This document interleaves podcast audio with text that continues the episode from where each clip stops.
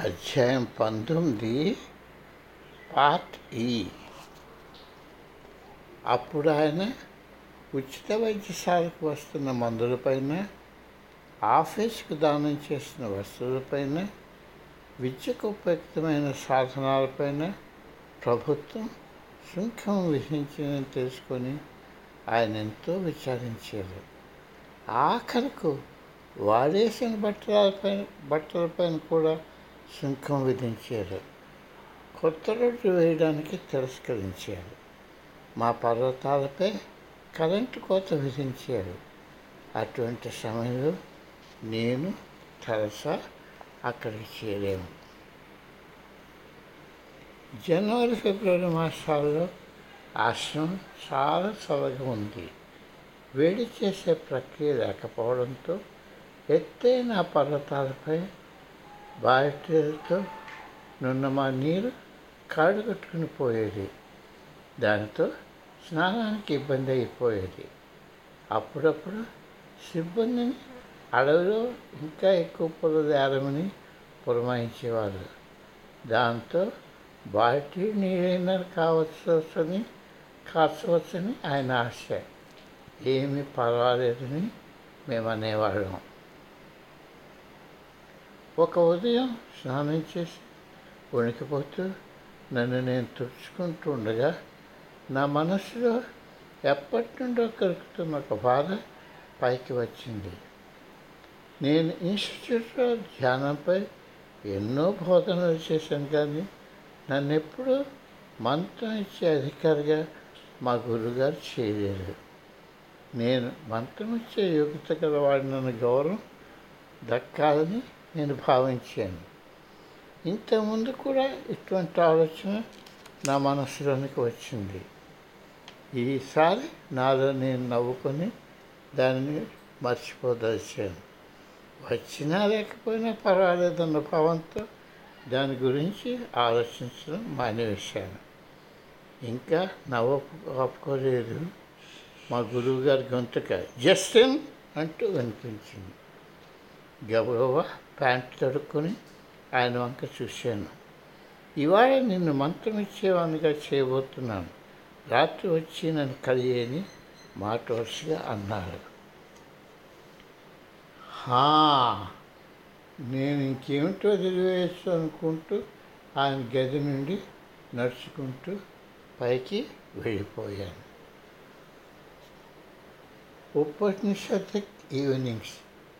ఆ రోజు రాత్రి నా జీవితం మరొక మలుపు తిరిగింది. సూర్యుడు ఆ మహాపర్వతాలోనికి అస్తమించాడు.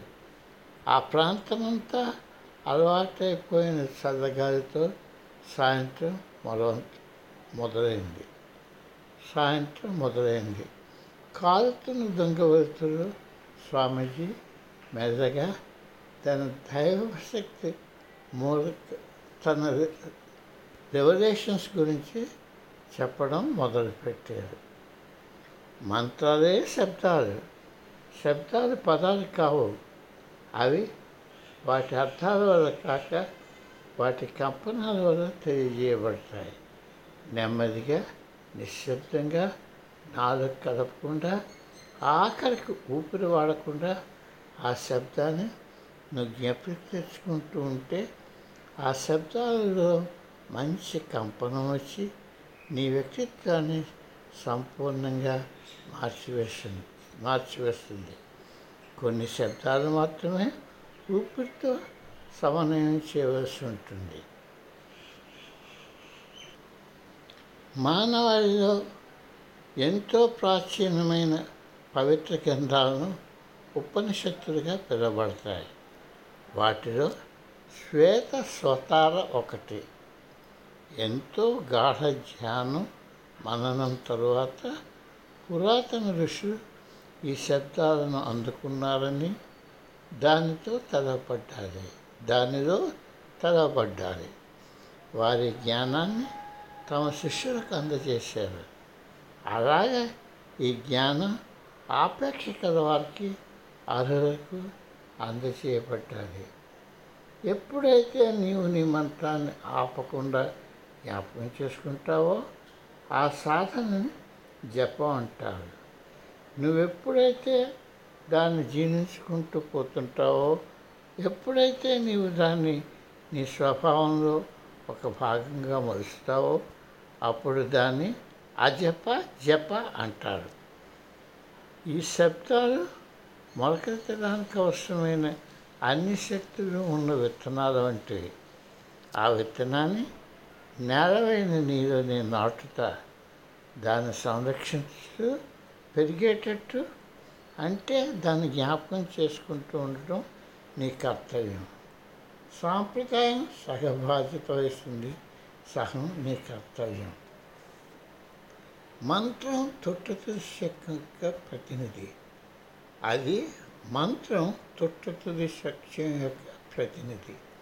అది నిన్ను జీవితానికి ప్రేమకు పునాది అయిన శబ్దం లేని శబ్దానికి పరిచయం చేస్తుంది దారి చూపిస్తుంది. జగత్తులో అన్నీ ఆఖరికి వెలుతురికి కూడా శబ్దమే మూలం.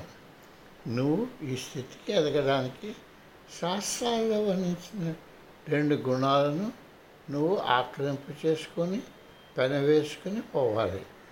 మొదటిది సాధన పట్ల భక్తి శ్రద్ధలు పెంపొందించుకోవాలి.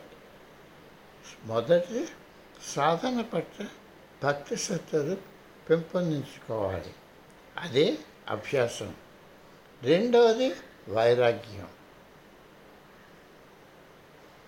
ధ్యానం చేస్తున్న సమయంలో ప్రపంచంలో ఇతరత్ర జరిగినట్టుగానే ఎన్నో విషయాలు వస్తాయి. ఆ దారి స్ఫురణ వల్ల హఠాత్తుగా మనసులో తట్టే విషయాలు ఆలోచనలు గుర్తులు అసందర్భ పువ్వులు కలగాపురంగా నీ మనసులోకి వస్తాయి. కొన్ని సంతోషకరంగా ఉంటాయి కొన్ని అలా కావు.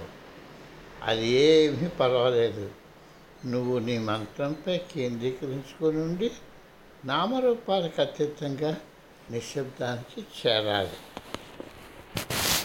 నా విశ్వవిద్యాలయ అధ్యయనాలు ఎక్కడ? సౌండ్లను ఒక విద్యా ఉపకరణగా ఎప్పుడు కూడా సూచింపబడలేదు. ఆయన చెప్పిన మాటల్లో అప్పటికే పరిశీలించవలసిన అంతర్గత భావాలు ఎన్నో ఉన్నాయి. నేను రెండుగా విడిపోయి ఒకటి ఆయన చెప్తున్నది వింటూ రెండు ఆయన చెప్ చెప్పిన అంశాల గురించి ఆలోచించి వాటిపై ప్రయోగాలు చేయగలిగితే బాగుండునని అనిపించింది. సూర్యాస్తమైన మానవ దేహంపై స్పష్టంగా శబ్దం యొక్క ప్రభావం ఉంది. దానికి తిరుగులేని ఉదాహరణ సంగీతం. ప్రత్యేక శబ్దాలకు ప్రతిఫలనం కలిగజేసే శక్తి ఉంది. మానవ ధాతువులను నయం చేయగలగడం మనసును సూటిగా ప్రభావితం చేయగలని మనం బళ్ళు ఎప్పుడు నేర్చుకున్నాము? స్వామీజీ అప్పుడు ఎన్నెన్నో రకాల మంత్రాలను విశదీకరించారు. గాయత్రి మహామంచుజయ గణపతి పత్రాల గురించి వాటి పౌరాణిక కాలంతో మాట్లాడారు. ఆయన వివిధ రకాలైన ఆ జపమాలల పూస గురించి బోధించారు ఆయన నయం చేసే మంత్రాలు వ్యాధిని కుదిర్చే వాటి శక్తుల గురించి తెలియజేస్తూ వాటి గురించి తీసుకోవాల్సిన జాగ్రత్తల గురించి నాతో చర్చించారు ముందు రోజు సాయంత్రం ఆయన స్త్రీ శక్తి సత్యస్వరూపిణికి వాడవలసిన మంత్రాలు తెలిపి ఈరోజు దేవభారతిపై భక్తిని విశదీకరిస్తూ ఆవిడని స్తోత్రం చేసే పవిత్ర శబ్దాలను తెలిపారు. అప్పుడు ఆయన బీజం యొక్క సూక్ష్మాంశాల పరిధిని తెలిపి వాటి నుండి బయలువెడలిన మానవ ప్రదర్శనలు వివిధ గుణాలను ప్రత్యేకంగా తెలిపారు. ఆఖరిలో కొన్ని మంత్రాలను మా సాంప్రదాయం ప్రత్యేకంగా అలాగ ఉపయోగిస్తారో విశదీకరించారు. మంత్రాల యొక్క పవిత్ర శబ్దాలు శాశ్వతమైనవి. అవి కల్పితం కాదు. మంత్రోపదేశం వ్యక్తి ఒక సజీవ సాంప్రదాయానికి చెందిన వాడు కాకపోతే ఇచ్చిన మంత్రాలు శక్తి లేనివి అవుతాయి. మంత్రాల యొక్క పవిత్ర శబ్దాలు శాశ్వతమైనవి. అవి కల్పితం కాదు. మంత్రోపదేశం వ్యక్తి ఒక సజీవ సాంప్రదాయానికి చెందినవాడు కాకపోతే ఇచ్చిన మంత్రాలు శక్తి లేనివి అవుతాయి. మరుసటి రోజు మేము ముగ్గురం యాక్ ఏటి హోటల్లో ఉన్న స్వామీజీ స్నేహితులను కలియడానికి వెళ్ళాము. మా గురువారికి సన్నిహితంచుడైన ఆ హోటల్ యజమాని నన్ను ఆ హోటల్ మేనేజర్గా ఉండమని బలవంతం చేయడానికి ప్రయత్నించాడు. కానీ నాకు ఋషులు వేరే పని ఉంచారని నాకు తెలుసును.